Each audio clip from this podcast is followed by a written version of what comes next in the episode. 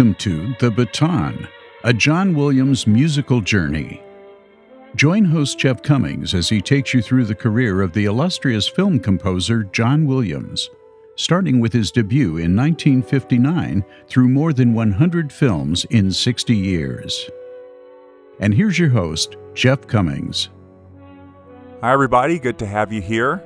This is the 20th episode of The Baton, and before we really get started with this episode, I want to thank all of my listeners, especially those who have been with the show since it began. I look back on it and can't believe that we're now into the 19th film composed by John Williams. It seems like yesterday that I was analyzing the music to his first film, Daddy O.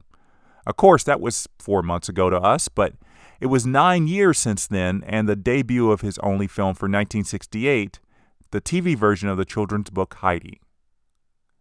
I have to thank Yavar Moradi for convincing me to explore the scores of the two TV films John Williams was involved in early in his career. When planning the episodes of this podcast, I never considered them, but I'm glad I got the chance to watch Heidi and hear more musical gems from the maestro, so thank you, Yavar. I think lots of people equate this movie with its interruption of a big time professional football game, and I'm going to talk about the history of that now so we can all move on from it.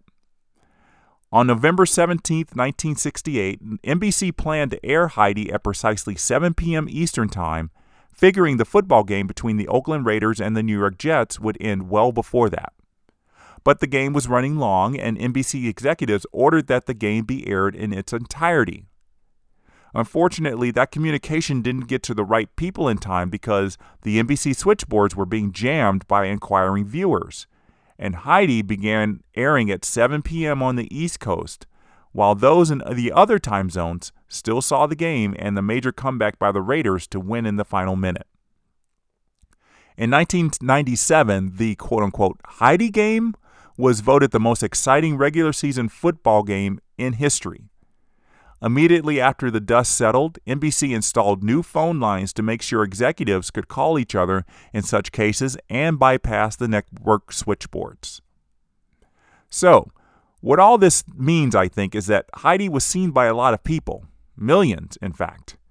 And many people perhaps got their first taste of the music of John Williams, many of whom might not have ever thought to watch any of the previous 18 films in which he participated.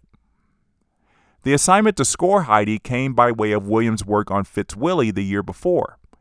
Delbert Mann, who directed Fitzwilly, was going straight from work on that comedy to helm the fourth version of the 1880 novel by Johanna Spyri. And after comparing the crew list on Fitzwilly to that of Heidi, it looks like John Williams is the only one, besides Delbert Mann, of course, who worked on both films. Even though Williams didn't spend much time on Fitzwilly's score, Writing it during his work on Valley of the Dolls, it's clear his work impressed Mann. Heidi's score has a lot of significance, and I hope it holds a big space in John Williams' memory. It's the first time he would record a score outside of the United States, working with the Hamburg Opera in Germany and recording other cues in London. Recording a score often takes about a month to complete, especially when the composer is also the producer, as Williams continued to be. I wonder if his family was able to join him overseas, as this would have certainly made him feel less lonely while writing music in Europe. Even though this is essentially a movie for children, John Williams doesn't treat it as such.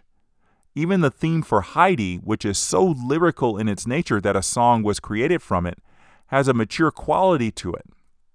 There are a few scenes that call for a playful tone to the music, but it's not out of place or quirky. After all those years writing music for comedies, Williams seemed to have found the right touch to putting music to comedy scenes, as we will discover shortly in this episode. Let's talk about the plot briefly, with some spoilers ahead. Jennifer Edwards plays Heidi, a young orphan girl who is sent to live with her reclusive grandfather in the Swiss Alps. Though resenting the fact that Heidi's mother, his daughter, left him to get married, the grandfather learns to accept Heidi and the two bond. The brother of Heidi's father, a rich businessman, wants to raise Heidi and give her the luxuries her grandfather can't provide. Heidi is torn between the two worlds. She likes being well fed and clothed in her uncle's home, but she longs to be with her grandfather in the mountains. There's also Clara, Heidi's cousin, who is confined to a wheelchair after suffering an accident that killed her mother, and Clara's nanny, who eventually falls in love with her employer. A lot of the plot lines were drastically changed from the original novel, seemingly to make it more family friendly and to create a love interest for the adults watching. I remember reading the novel in high school, but never got to watch the 1968 TV movie version until now. Putting aside the differences between the novel and the film, I enjoyed watching the film even though the ending is as clear as the air high in the Swiss mountains. Jennifer Edwards is the daughter of the director Blake Edwards. A year after Heidi aired on TV, Julie Andrews married Blake Edwards, becoming Jennifer Edwards' stepmother. It would have been great promotion for the film if that marriage had taken place before the film aired. The prologue to the film shows Heidi's aunt looking for someone to take care of Heidi since she cannot do so now that she is getting married. She asks a local priest to take Heidi into the mountains to see her grandfather, and that's when John Williams gives us his lush and memorable main theme.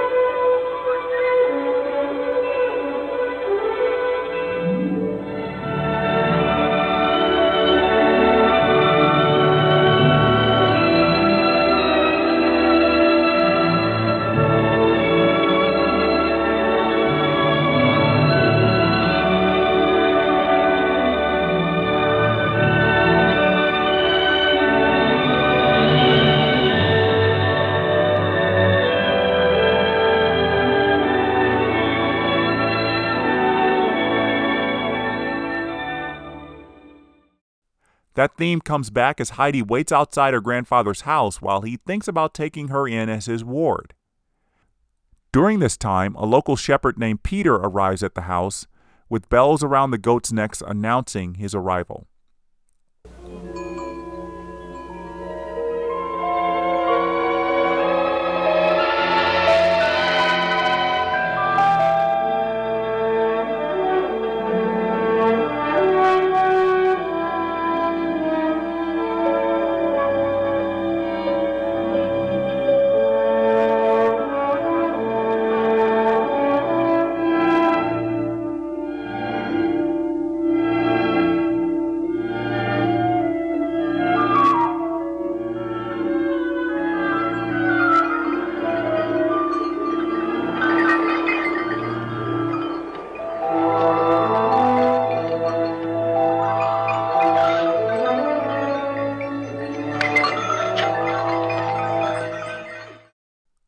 Grandfather, named Jonas, takes Heidi in. Jonas's gruff exterior melts as Heidi sings a song that is familiar to him.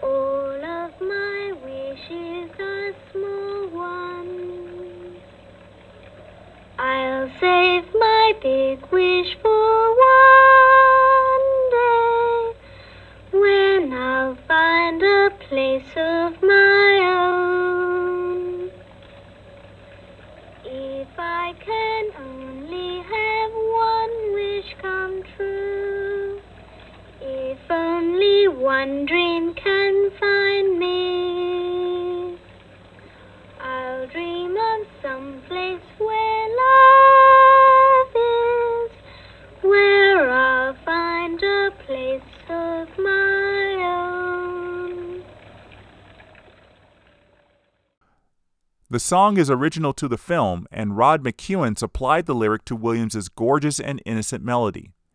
At the time, McKuen wasn't well known, but he was coming into his own and would later be a successful songwriter for the likes of Barbra Streisand and Johnny Mathis, among others. He'd also earned two Oscar nominations for songwriting. Because they are so young, there is no love interest between Peter and Heidi, but Peter helps Heidi have fun on the mountain. One day, Heidi says she's hungry but brought no food. Peter's solution is to drink milk from one of the female goats by squeezing one of the udders. Heidi joins in the fun, as does John Williams, composing a lovely, jaunty melody. The French horns, violins, and flutes are the highlights of the music in this scene.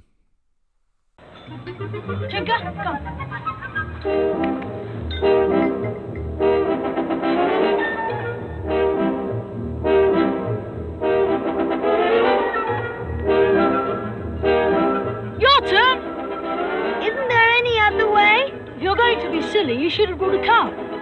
All right.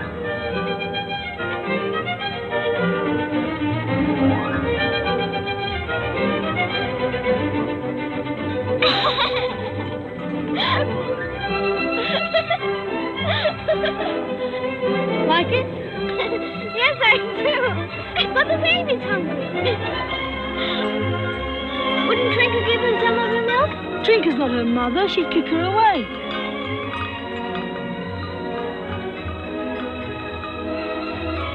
Put some in here.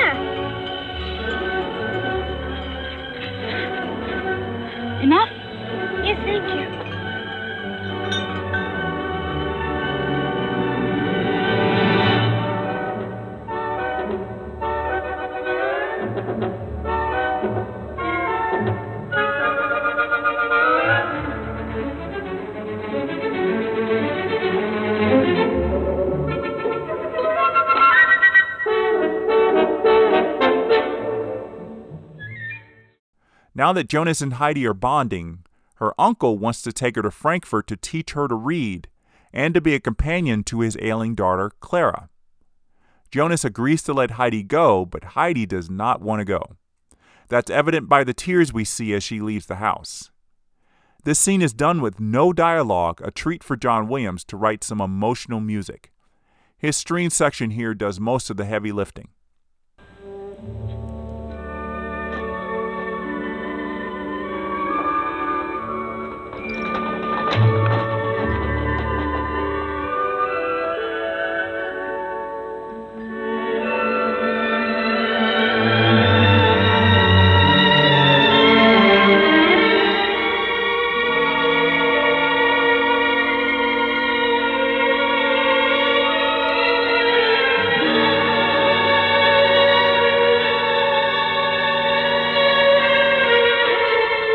The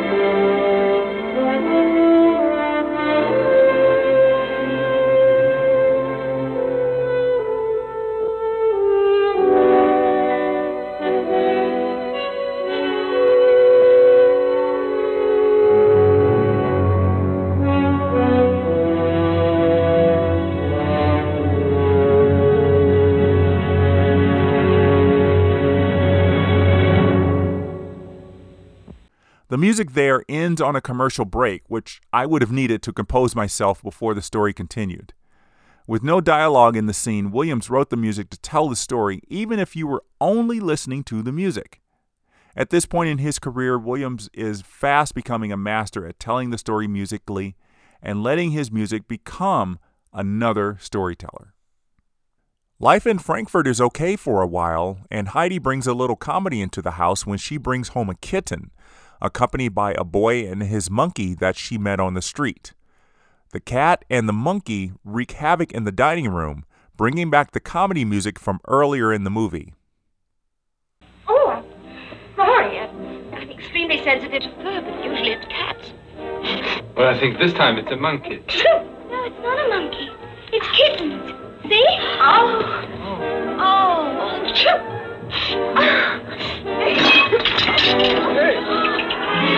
Wait, a minute. I get it.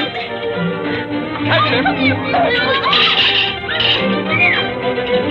Catch it. Catch it. I got it. He's under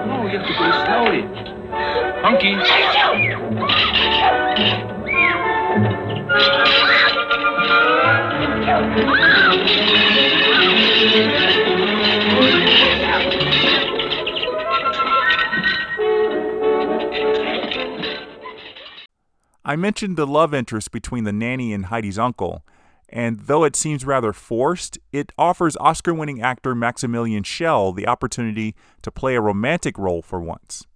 He does it quite well, especially in the scene in which he and the nanny kiss.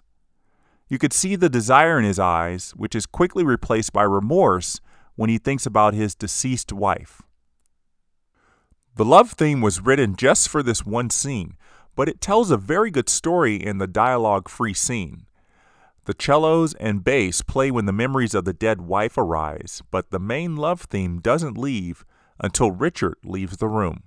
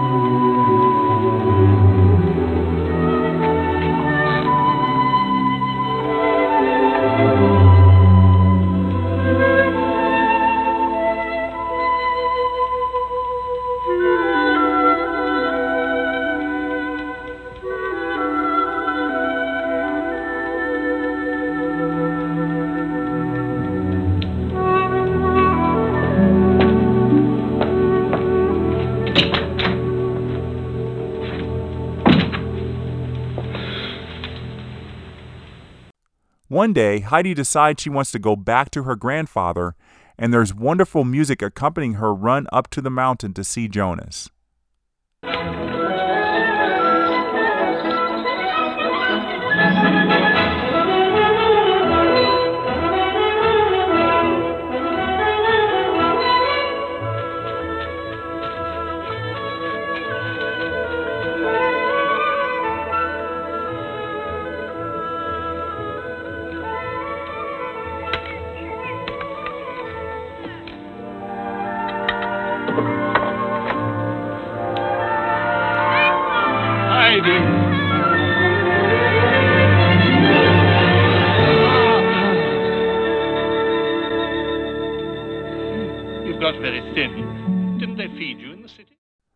Heidi has the perfect life again, and this seems to be the chief message of the movie. Sometimes life in the big city is not as great as the quiet life away from the hustle and bustle. And we see more of that message conveyed in a montage as Heidi works and plays on the mountain.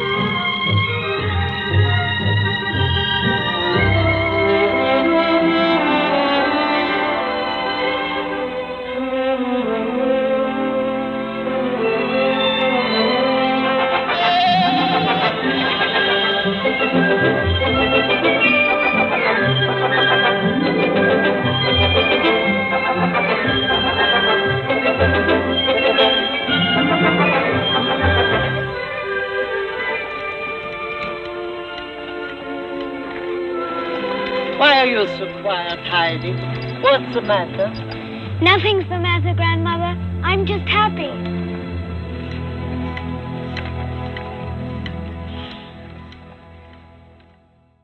So now we're up to the finale that has been building up for about an hour in the film. We know that this movie is not ending until Clara walks, and that moment is forced to happen by Jonas, who leaves Clara at the house by herself. She can't get up the mountain in her wheelchair, and the only option is to walk. She falls from her wheelchair, and John Williams' music practically wills her to walk.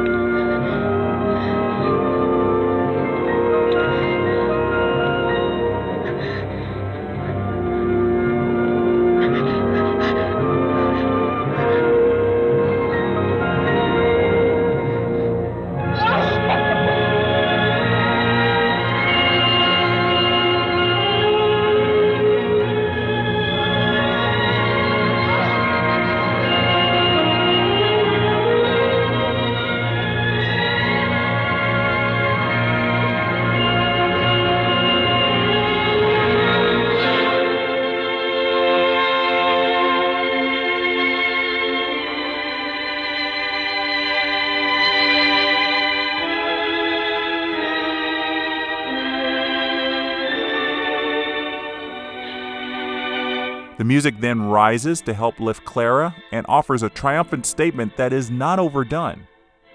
The visuals of Clara walking are a bit overacted, and John Williams probably noticed that. His music keeps the moment grounded, and you are glad to see Clara walk into her father's waiting arms.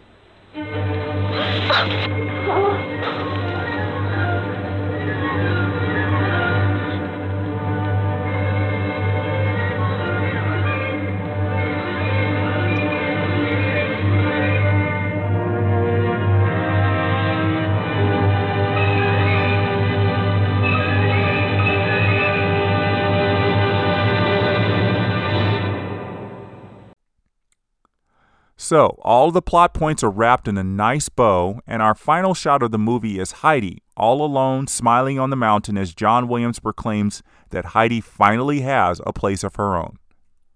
This final scene begins with Jonas playing a bit on the church organ as most of the main characters listen, seemingly from up on the mountain and I think too far away to hear an organ's music.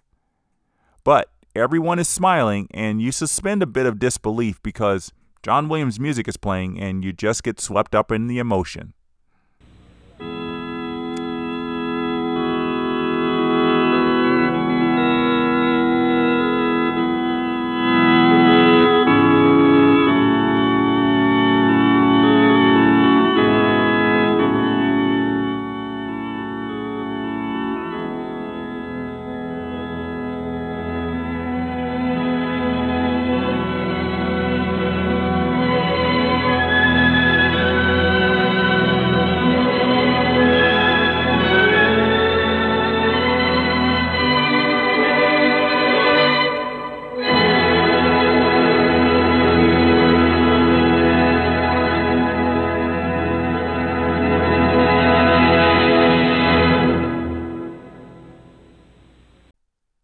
Because of Heidi's major promotions by NBC in the days leading up to the air date and its subsequent interruption of the big football game, this became one of the most watched TV movies of 1967. Official viewership numbers are not available, but certainly Hollywood took notice.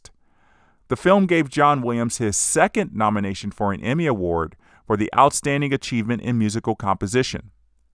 This award encompassed music written for movies and weekly series, as evidenced by the nominees in the 1969 ceremony. Nominated with Heidi was music from episodes of Hawaii Five-O, Mission Impossible, and The Outcasts. Another TV movie, Hemingway's Spain, A Love Affair, was also a nominee.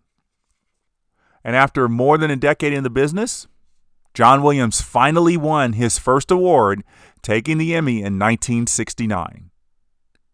I don't know if he attended the ceremony, but if he did, I'm sure he gave a gracious acceptance speech very similar to the ones he would give when he became very famous.